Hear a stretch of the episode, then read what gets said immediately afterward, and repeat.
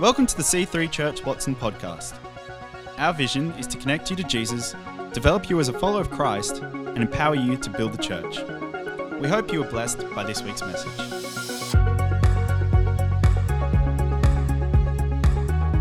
Good morning. Great to see you. How are you going in lockdown? Uh, what are the things that you enjoy about lockdown? Is there anything you enjoy about lockdown? What are the things you're really missing while uh, we're here in lockdown? I tell you, I'm missing being able to see my grandkids and my kids at our house. I'm finding that really tough. Um, I'm sure that you have something that you're finding tough too, but it's not forever. So keep going, guys. It's going to be okay. It is really great to be with you today, and um, we have put our Hot Button series on hold until we're back to in person church.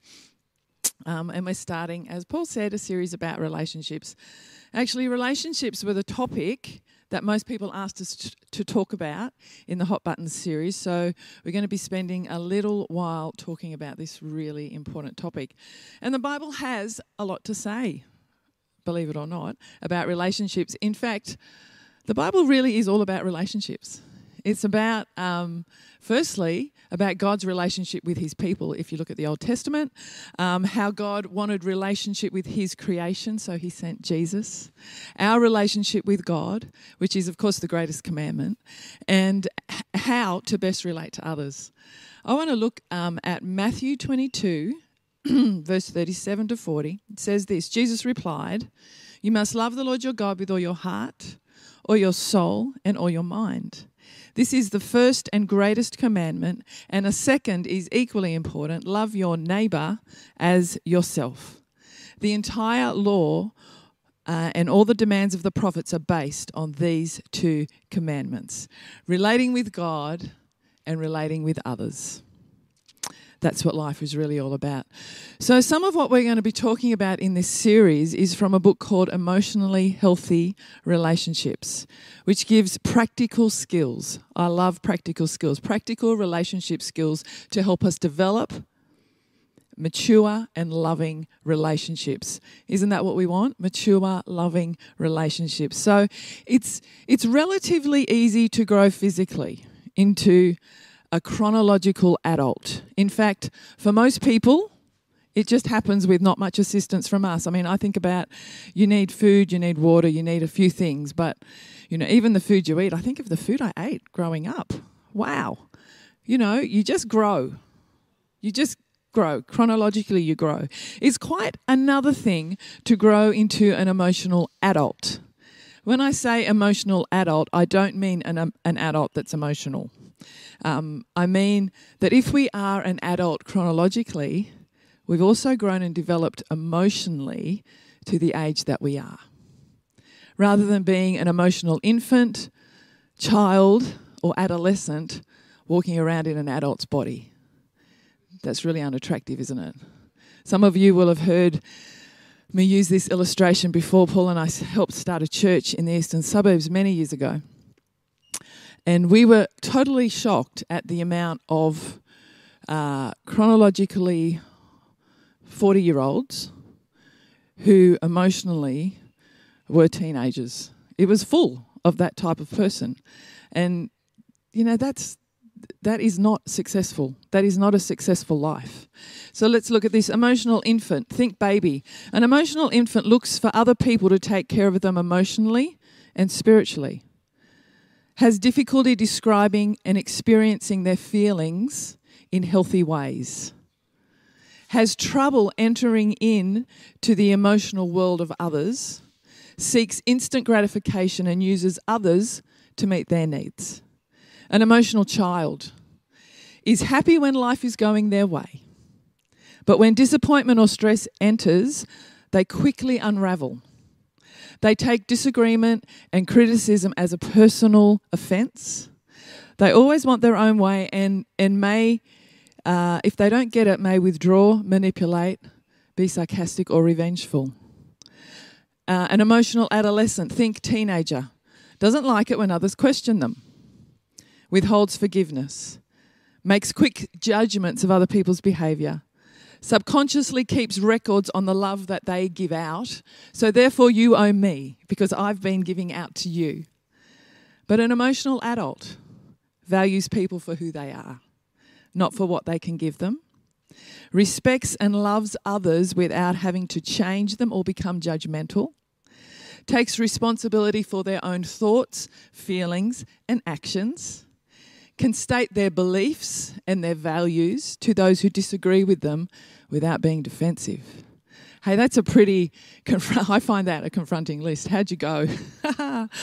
Are you relating as an emotional adult in your relationships? I mean, I'm the first to put up my hand and say, I know that I, I have areas that I can grow in. I read this that really powerful scripture back in the in the start of my message, which, talk, which talks about the first and the greatest commandment, to love God. And then it goes on to say, just as important, is loving others as we love ourselves. So, God, others, ourselves. Loving well is the basis of Christianity. It's the basis. But what does that mean? So let's look at it. This scripture tells us that loving well involves connecting with God, with ourselves, and with others. Being able to do all of these three things is going to set us up well relationally. So, relationship with God, which is, of course, the, the, the, the basis for everything in our life, the basis for our identity, the basis for change and transformation. We always want to be growing in that, in our relationship with God, and then our relationship with others. It fills us with joy, it fills us with pain at times. And unless we live on a deserted island or unless you're alone in lockdown at the moment, we all have to learn to relate with others and then a relationship with ourselves. If we remain emotionally immature, or if we remain unaware of our emotional world, this immaturity is going to impact our relationships, unfortunately. So, how? How does it impact? Well, our rela- if our relationships center around us using others to meet our needs, or being continually judgmental, or refusing to forgive because we haven't got our emotional world sorted out, or Uh, being emotionally insecure. I spent years being emotionally insecure. And do you know what it did? It made everything all about me. Everything. It didn't matter if it had nothing to do with me, it, all, it made it all about me. That's really not a great way to live. Okay, there's this really well known passage of scripture in the Bible. You may have read it or heard it or heard it read once or twice. It's in 1 Corinthians 13, and it says this If I could speak all the languages of earth and of angels but didn't love others, I would only be a noising gong or a clanging cymbal. If I had the gift of prophecy, and if I understood all of God's secret plans and possessed all knowledge, and if I had such faith that I could move mountains but didn't love others, I'd be nothing. If I gave everything I have to the poor and even sacrificed my body, if I could boast about it, but I didn't love others, I would have gained nothing. What a scripture. See, Paul wrote this letter to the Christ- Christians at Corinth, and he, he wrote it to address some issues that he wanted them to change. The Christians in the church at Corinth, they, they didn't make the connection between loving God and loving others. See, they were gifted. If you read that scripture, they were gifted. They had great faith. They were generous with their possessions. They could prophesy. They could move mountains. They were diligent. They were committed. And they loved God. And it's easy to look at all of the things that they did and could do and go, wow, aren't they? They were so spiritual. But Paul writes to them and he says, You're missing the mark because you've disconnected the important things. Loving God has to impact the way we treat other people, the way we love other people. If we don't love, we've missed it. We can read the word and fast, which is great. But if we write people off really quickly, we've missed it because 1 Corinthians 13 says that love covers a multitude of sins. We can pray and prophesy accurately, but still have no intimate relationships because we demand our own way. That scripture says that love doesn't demand its own way. So, have we separated our love for God from the way we love those in our world? The Bible tells us that the way we love others is actually going to let people know that we love God, that we have a relationship with God. John 13 says, By this all people will know that you are my disciples if you have love for one another. If we're growing in our love for God, but that isn't translating into love for people, there's a disconnect that needs to be addressed. Usually, the disconnect is in the area of our own emotional health. So, let me give you some traits for unhealthy relating. See if you see anything there defensiveness, low self awareness, blame, anger, fear, self absorption, addiction, dishonesty. How about some traits for healthy relating? Approachability, high self awareness, taking responsibility, courage, freedom, honesty. So, how do we get from unhealthy relating to healthy relating? That's what we're looking at in this series. There are a number of different parts to, to this, but a foundational part is all about our way of communicating with each other. Communication is so, so very important in relationships. And finding your God given voice and relating to others effectively is a starting point for all healthy relating. It's a foundational building block. You know, it took me a long time to find my voice, and I still lose it sometimes. I'm not talking literally. So I want to give you a few practical as as we finish up today. I want to give you a few very practical, made up examples um, from emotionally healthy relationships.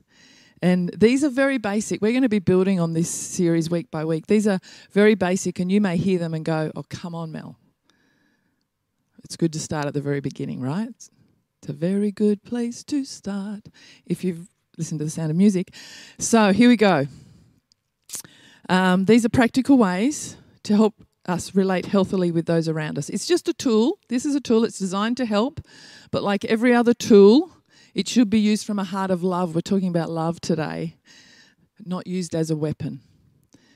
It's designed to help us. Okay, so the first thing, the first practical tool is to appreciate others appreciate others. You know, we may think nice, appreciative thoughts in our hearts when something happens that we appreciate, but forget to say them. Just it just goes. We think it, but it doesn't come out. Or only say them when someone has done something incredibly amazing or, or over the top.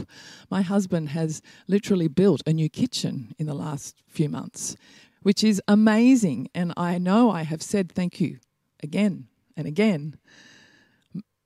And that's an amazing over the top thing. But how about smaller things? Maybe you're from a family who didn't appreciate or thank others, and but expressing appreciation is really important to the life of any community or any relationship. How about I appreciate that you remembered this is a, actually a true example. I appreciate that you remembered to pick to get me lemons from your parents' house when you went there the other week. I appreciate that you arrived early to turn on the heater before the meeting. What can you appreciate in your relationship today? What can you what can you say to to someone you are in relationship with that lets them know that you appreciate them? It's important. Okay, here's here's another one. I'm puzzled. Who finds it easy to jump to a negative assumption in a relationship? I find it it's too easy just to assume a negative rather than a positive. How about instead of jumping to a negative assumption, especially when we don't have all the facts, which let's face it, that's most of the time, maybe try using this tool. This tool is also good to, to help us slow down and ask questions rather than making assumptions. Okay, instead of assuming someone who hasn't replied to your text message, or your voicemail or your email, instead of assuming that they're ignoring you or doesn't care about you or value you, maybe you could just say, I'm puzzled why you didn't get back to me. Maybe you'll find that they didn't get it, or they've been up all night, or you don't know. How about instead of assuming that they didn't clean up because, oh man, they're so lazy, How about you say, I'm puzzled why you, why you didn't clean up like you said you would? And they may have a very, very good reason why they didn't do it. Just opens communication. Okay, how about the next one, which is complaints with possible solutions? It's normal for relationships to have things going on in them that at least one person doesn't like. Anyone? Things happen, right? The purpose of this tool is to help with those small annoyances that every relationship has to deal with. You may not find it easy to let someone know that you didn't like what they just did. Maybe you do find it easy. Maybe you find it too easy. Maybe you should use this tool instead of blowing off. Or maybe if you if you don't find it easy, use this tool. It's better to do it like the you can say something like, I noticed that you left your jacket or your cap or your jumper on the couch when you took it off. I'd prefer you take it with you to the bedroom. Or I noticed that when we were talking to that person and I said it, said something, you rolled your eyes. I'd prefer that you didn't do that because when you do that, it makes me feel disrespected. Because this can open the door to more communication. Oh, I had no idea that you felt like that. I'm really sorry. I, I, I won't do that again. Two more sharing more information, sharing information. You know, I used to find this really hard because um, people, when we first, early in our marriage, people would come up to me and tell me all sorts of things that they assumed Paul had told me, which he hadn't. And uh, this one's called More Information. Relationships can only grow when people know what's happening in each other's lives, both the trivial as well as the important. So, share information, more information. Let people know what's going on. I, I quite regularly say to Paul, Babe, I need to update you on a few things. And um, just so he knows, the solicitors contacted me, and this is what's happening. Uh, this person, I've spoken to this person, and this is what they'd like to do. Information is important. In fact, our kids joke with us about the silly information that we share with each other, but it, it's actually one of the one of the building blocks of our relationship, I believe. The last one is hopes and dreams. Hopes and wishes show others what is going on in our souls, and they show others parts of who we are. Relationships become richer as we listen to each other's hopes and dreams.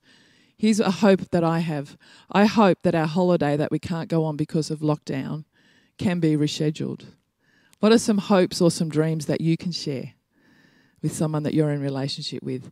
So, my encouragement to you today is to try some of these out in your relationships this week because healthy communication is such a gift to uh, to to any relationship. And as we learn to communicate in emotionally healthy ways, our relationships will thrive and they will grow.